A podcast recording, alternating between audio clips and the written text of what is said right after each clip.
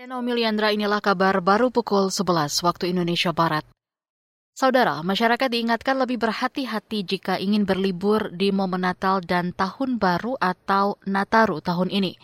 Menteri Perhubungan Budi Karya Sumadi mengatakan pergerakan masyarakat di libur Nataru diperkirakan akan lebih tinggi dibanding tahun-tahun sebelumnya, karena kini tidak ada lagi pembatasan mobilitas seperti saat pandemi COVID-19. Untuk itu, dengan mempertimbangkan beberapa minggu terakhir COVID-19 masih cenderung meningkat, pelaksanaan Nataru juga bersama dengan pemberian waktu libur sekolah dan tren mobilitas masyarakat itu tinggi, maka seyogyanya pelaksanaan Nataru diminit dengan baik agar penyelenggaraannya ke depan memperhatikan keselamatan, kenyamanan, dan juga kesehatan. Menteri Perhubungan Budi Karya Sumadi juga memperkirakan bakal ada sekitar 44 juta masyarakat yang mudik saat Nataru nanti. Dari jumlah itu mayoritas pemudik menggunakan kendaraan pribadi. Meski begitu, Menteri Perhubungan menghimbau masyarakat tidak menggunakan sepeda motor saat perjalanan mudik Nataru.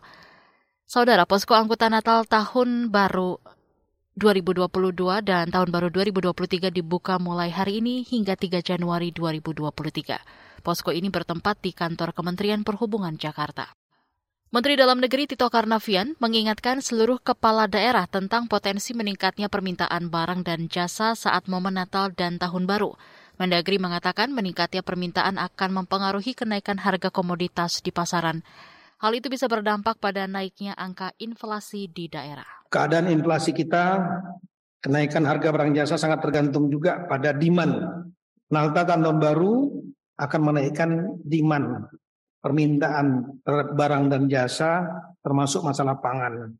Kemudian secara geopolitik kita melihat bahwa perang Rusia dan Ukraina masih berlanjut ini berakibat pada dampak multidimensi termasuk bidang ekonomi dan keuangan dunia Mendagri Tito Karnavian meminta pemerintah daerah menggencarkan pemantauan harga dan pasokan barang di pasaran Berdasarkan catatan Badan Pusat Statistik, inflasi tahunan pada November lalu mencapai 5,42 persen.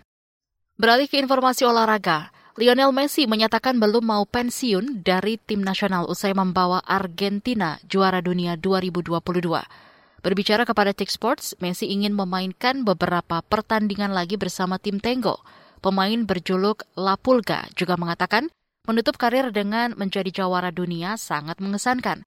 Apalagi dia juga berhasil membawa Argentina menjuarai Copa America tahun lalu. Dia menyebut gelar ini merupakan impian terbesarnya yang berhasil terwujud. Messi bertekad membawa Argentina menjuarai beberapa turnamen lagi.